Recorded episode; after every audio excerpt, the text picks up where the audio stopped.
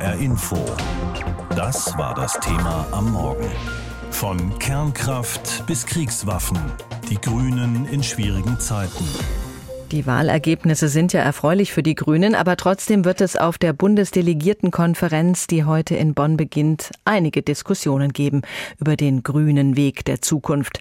Da ist zum Beispiel das vorgezogene Braunkohleende im Rheinischen Revier. Eigentlich im Sinne der Grünen, allerdings mit einer zu schluckenden Kröte. Der Weiler Lützerath bei Aachen muss nun doch weg, weil 2 Braunkohlekraftwerke länger laufen sollen als geplant, wegen der Energiekrise. Und Unmut in der Bundestagsfraktion hat auch die Entscheidung erregt, dass die grünen Minister Habeck und Baerbock dem Export von Rüstungsgütern für Saudi-Arabien zugestimmt haben. Darüber habe ich mit Omid Nuripur gesprochen, dem männlichen Teil der grünen Doppelspitze. Und wir haben gleich mit den Rüstungslieferungen nach Saudi-Arabien begonnen. Die hatte die Regierung eigentlich ausgeschlossen, wegen der Beteiligung Saudi-Arabiens am Jemenkrieg. Und mit dem grünen Anspruch einer wertegeleiteten Außenpolitik verträgt sich das auch überhaupt nicht. Die Bundestagsfraktion der Grünen war letzte Woche ja empört. Herr Nuripur, was erwarten Sie da bei der Delegiertenkonferenz? Wir haben einen Parteitag vor uns, auf den wir uns erstmal sehr freuen, weil es der erste ist seit 3 Jahren, der wirklich in echt stattfindet. Das ist erfreulich und wir werden wie üblich diskutieren. Und wie üblich werden wir auch über den richtigen Weg miteinander streiten und am Ende zusammen Dinge auch entscheiden. Im Falle der Exporte, die Sie genannt haben, will ich darauf hinweisen, dass es erstens Altverträge sind, über die hier gesprochen werden, die nicht diese Regierung beschlossen hat. Und zweitens, dass es nicht um deutsche Exporte geht, sondern mit Exporten von Partnerstaaten in Europa mit Bauanteilen aus Deutschland. Trotzdem ist jede einzelne Patrone, die nach Saudi-Arabien geht, einfach eine zu viel. Und das wissen auch alle. Aber niemand von uns hat die Illusion, dass wir einfach jetzt einen Hebel umschwenken und alles, was wir uns vorgenommen haben, innerhalb von 4 Wochen hinbekommen. Und deshalb hat beispielsweise Robert Habeck gestern ja jetzt neue Eckwerte vorgelegt für ein restriktives Rüstungsexportgesetz. Das ist auch gut so. Es gibt ja noch andere Konfliktthemen, der Streckbetrieb für Atomkraftwerke und die Aktivierung der Kohlereserve und dann die Waffenlieferungen. Das sind alles Themen aus der grünen DNA. Wie gehen die Grünen denn um mit Anspruch und Wirklichkeit? Sie haben ja gerade in der Anmoderation gesagt, das sei schwierige Zeiten für die Grünen. Ich würde sagen, das sind schwierige Zeiten fürs Land und wir versuchen Verantwortung zu übernehmen und die Probleme anzugehen. Nehmen wir mal ein Beispiel Flüssiggasterminals. Es werden gerade mit großer Geschwindigkeit 2 gebaut und zwar die beiden, die wir nie wollten und die wir auch immer bekämpft haben. Nun haben wir aber eine massive Veränderung der Realität seit 24. Februar. Kriegsbeginn in der Ukraine durch Russland, die fossile Abhängigkeit, die Vorgängerregierungen verursacht haben, bringt uns in eine massive Schieflage. Also bauen wir diese Terminals, weil die jetzt gebraucht werden, um diesen und nächsten Winter auch genug Gas auch zu speichern fürs Land. Und gleichzeitig werden sie so gebaut, dass sie sehr schnell und sehr kostengünstig umrüstbar sind, wenn die Krise vorbei ist, auch Wasserstoff. Das heißt, wir bringen jetzt die schnellen Lösungen, damit wir durch diese Krise kommen, aber arbeiten natürlich mit Hochdruck auch daran, weiterhin, dass wir Klimaschutz haben, dass wir eine restriktive Rüstungsexportpolitik haben, dass die AKWs abgeschaltet sind in wenigen Monaten. Und dementsprechend geht es nicht darum, dass wir unsere Ziele ändern, aber die Zeitpläne sind durcheinander gekommen. An der Basis der Grünen scheint es auch so, dass der Unmut gegen die Entscheidungen in der Bundesregierung gar nicht so groß ist. Da wird vieles auch abgewälzt auf die FDP, die gute und wichtige Ideen verhindere und sich oft durchsetze. Ist die Ampel zu wenig grün? Ich habe jetzt die ganze Woche Stimmen gehört, dass die Grünen sich zu viel durchsetzen würden und das würde auf Kosten anderer gehen. Ich glaube, dass das immer Momentaufnahmen sind. Alle, die dort zusammensitzen in dieser Koalition, wissen, die Zeiten sind sehr ernst und alle wissen, dass wir nur zusammen Erfolg haben werden und alle wissen, dass die Leute nicht sehen wollen, wie wir uns streiten, sondern wie wir Lösungen liefern. Und es kann sein, dass das auf der Bühne zuweilen zu laut war in den letzten Wochen und Monaten. Das müssen wir abstellen. Aber die Arbeitsgrundlage und das Vertrauen ist da. Wie sehen Sie, wie die Stimmung ist gegenüber den beiden Ministern, gegenüber Robert Habeck und Annalena Baerbock? Glauben Sie, dass die Zuspruch bekommen auf diesem Parteitag? Wir haben mehr als eine Umfrage, in denen es klar ist, dass die beiden beliebtesten Politikerinnen und Politiker Deutschlands sind. Und das erfüllt diese Partei auch mit Stolz. Die Grünen kommen heute zusammen und haben einiges zu besprechen auf ihrem Parteitag in Bonn. Nicht nur die Atomdebatte dürfte für Kontroversen sorgen, auch die Energie- und Sicherheitspolitik stehen im Fokus der Auseinandersetzungen. Ricarda Lang zeigt sich zuversichtlich. Sie freue sich auf den Parteitag, sagte die Grünen-Parteichefin dem ARD-Hauptstadtstudio. Die Grünen wollen sich Zeit nehmen, um zentrale Themen zu besprechen. Themen wie die Energiekrise, die die Parteimitglieder, aber auch die Menschen im Land umtrieben, erklärte Lang. Energiesicherheit, die Fragen von Klimaschutz und die Frage, was bedeuten eigentlich die globalen Verwerfungen für uns hier in Deutschland, aber auch international. Das spricht für mich für eine selbstbewusste Partei und ich freue mich auf einen selbstbewussten Parteitag. Bei ihrem ersten Parteitag in Präsenz seit 3 Jahren werden die Delegierten viel zu besprechen haben. Der Ukraine-Krieg und die damit verbundene Energiekrise hat dazu geführt, dass die Grünen grundsätzliche Überzeugungen zum Teil neu denken müssen. Stichwort Laufzeiten von Atomkraftwerken. Die Entscheidung, 2 der 3 in Deutschland verbliebenen AKW über das Jahresende hinaus in eine Einsatzreserve zu schicken, dürfte für viele in der Anti-Atomkraft-Partei schmerzhaft sein. Mehr als einen Reservebetrieb aber lehnen die Grünen ab, wie die Parteispitze immer wieder deutlich macht. Damit die Sicherheit der Stromnetze auch in kritischen Situationen gewährleistet wird, hat der Bundesvorstand in einem Antrag formuliert, Zitat: Für den äußersten Notfall, so unwahrscheinlich er auch sein mag, wollen wir dennoch vorsorgen und auf alle zur Verfügung stehenden Möglichkeiten für die Netzstabilisierung zurückgreifen können. Deswegen stimmen wir zu, eine konditionierte, zeitlich begrenzte und von der Atomaufsicht strikt überwachte AKW-Einsatzreserve zu schaffen. Forderungen der FDP nach einer Laufzeitverlängerung über das kommende Frühjahr hinaus erteilen die Grünen eine Absage. Co-Parteichef Omid Nuripur hatte das im ARD-Sommerinterview so ausgedrückt. Und jenseits davon ist alles andere über Laufzeitverlängerungen wirklich Kokolores. Für Diskussionen auf dem Parteitag dürfte auch das Thema Kohleausstieg sorgen. Der Energiekonzern RWE will die Kohleverstromung im Rheinischen Revier früher als geplant beenden, nämlich 2030. Angesichts der Energiekrise sollen zugleich 2 Braunkohlekraftwerke länger laufen. Um Kohle zu fördern, soll die für die Klimabewegung symbolträchtige Siedlung Lützerath abgerissen werden. Timon Ginus, Co-Chef der Grünen Jugend, findet die Entscheidung falsch. Unsere Klimaziele können wir nur einhalten, wenn die Kohle unter dem Dorf eben nicht verfeuert wird. Und so werden wohl vor allem die Grünen-Minister Robert Habeck und Annalena Baerbock auf dem Parteitag Fragen beantworten müssen. Debatten dürfte es weniger über Waffenlieferungen für die Ukraine geben, umso mehr gibt es Streit über Rüstungsexporte nach Saudi-Arabien. Die Ampelregierung hatte kürzlich im Zuge einer internationalen Zusammenarbeit eine Ausnahme vom Exportstopp nach Saudi-Arabien beschlossen. Die Bundesgeschäftsführerin der Grünen, Emily Bühning, ist aber zuversichtlich, dass der Streit darüber beigelegt werden kann. Grundsätzlich halte die Partei die Lieferung nach Saudi-Arabien für falsch. Für die Grünen ist klar, sie wollen an diesem Wochenende Antworten auf viele Fragen geben. Heute Nachmittag treffen sich die Grünen zu ihrem Parteitag der sogenannten Bundesdelegiertenkonferenz in Bonn. Hier, so heißt es ganz offiziell auf der Homepage der Grünen, kommen Delegierte der gesamten Partei zusammen und entscheiden über alle inhaltlichen, strategischen, personellen und finanziellen Grundsatzfragen von Bündnis 90 Die Grünen.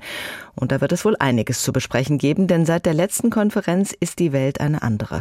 Corona spielt kaum noch eine Rolle, dafür der Krieg in der Ukraine, die Waffenlieferungen dorthin, dazu die Energiekrise und damit das Weiterlaufen und Wiederanfahren von Kohlekraftwerken und die Debatte über eine Laufzeitverlängerung für Atomkraftwerke.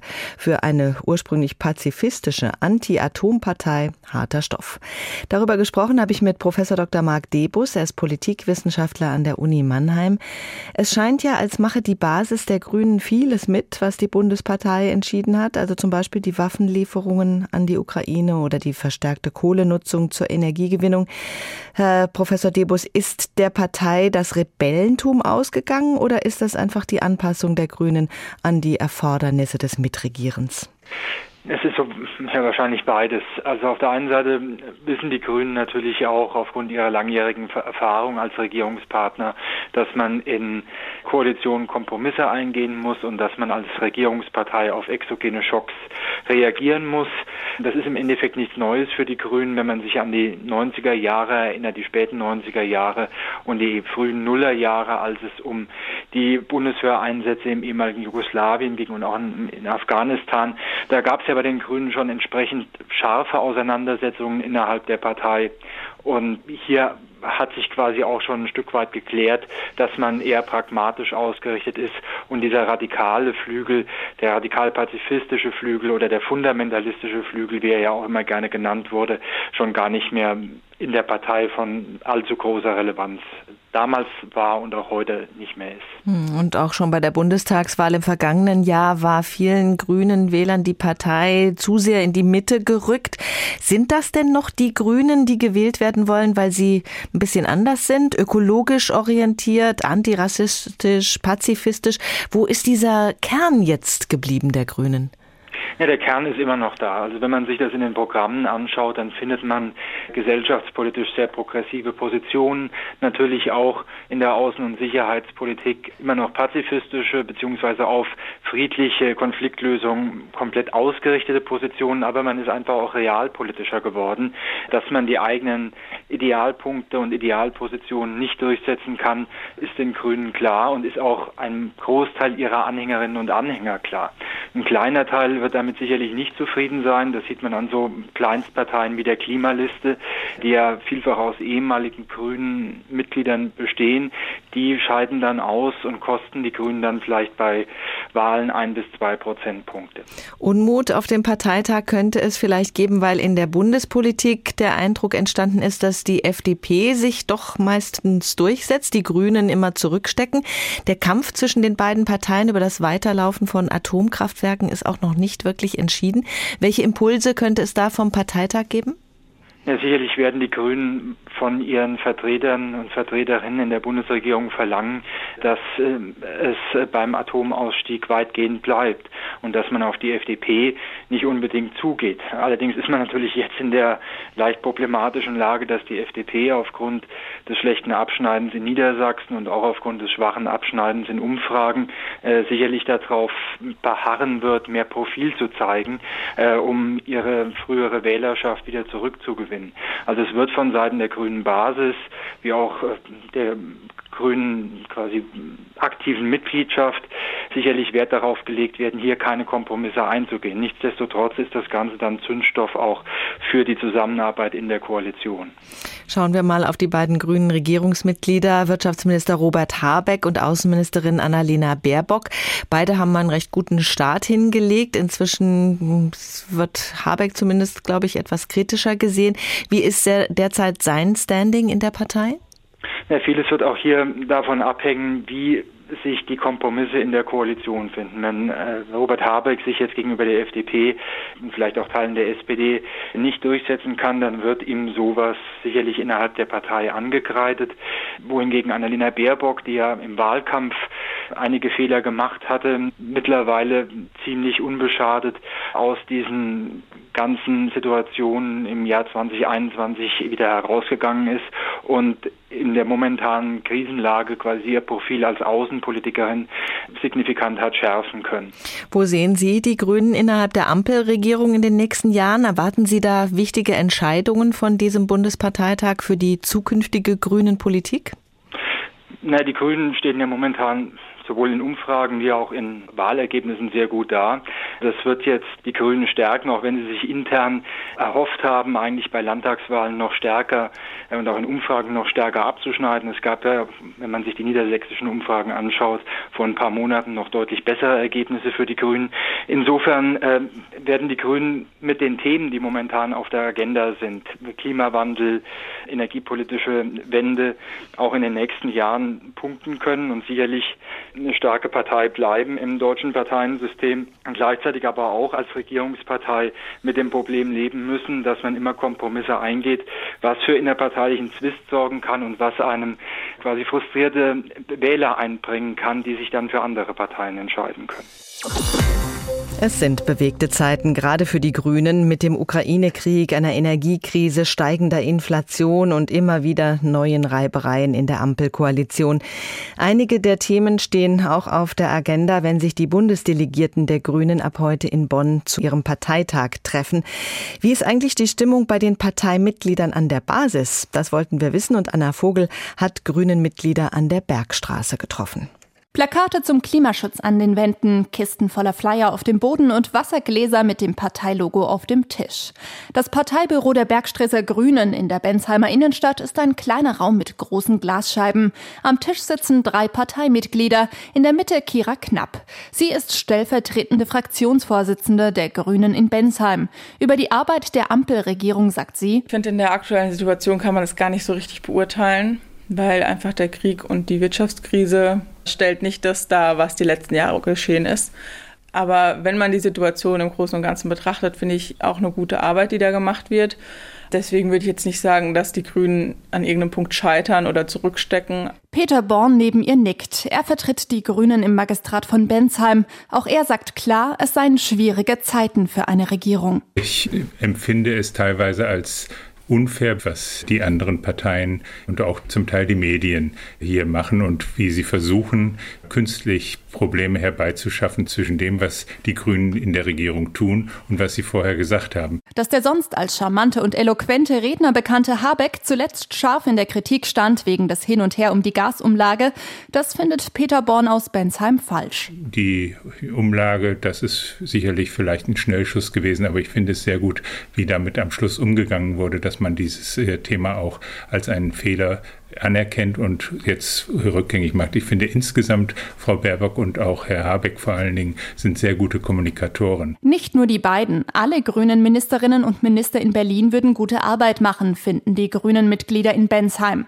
Dass da durchaus mal harsche Kritik von anderen Parteien oder sogar aus der Bevölkerung kommt, für Sina Klock nicht außergewöhnlich. Die Grünen sind da ja einiges gewöhnt, auch parteiintern, und setzen uns ja permanent mit unseren Inhalten und Werten auseinander. Vor dem Hintergrund ist die Partei eigentlich immer lebhaft. Also wir machen es uns nie einfach. Sina Klock ist vor 5 Jahren in die Partei eingetreten, vor allem weil sie den Klimaschutz voranbringen wollte, erzählt die Bensheimer Stadtverordnete. Aber ich kann nicht von der jetzigen Regierung und vor allem auch nicht von dieser Koalition verlangen, dass sie die Probleme der letzten oder die Versäumnisse der letzten 2 Jahrzehnte in einem Jahr aufgeholt hat. Das geht nicht. Ich würde mir wünschen, dass da Bürokratieabbau vorangetrieben wird, dass mehr in Richtung Klimaschutz getan wird. Zustimmung bei ihren Parteikollegen am Tisch. Fast ein Jahr sind die Grünen jetzt mit an der Regierung. Seitdem haben sie laut Peter Born deutlich gezeigt: Die Grünen sind erwachsen geworden und vertreten eine sehr realistische Politik. Natürlich gibt es Leute, die immer mehr sich wünschen. Viele Leute wünschen sich in der Partei mehr, aber man muss natürlich Realist sein. Wir haben keine absolute Mehrheit und da muss ein Kompromiss her. Und gemessen an den Umständen, findet Peter Born, können die Grünen mit der Leistung ihrer Partei mehr als zufrieden sein. HR Info. Das Thema. Wer es hört, hat mehr zu sagen.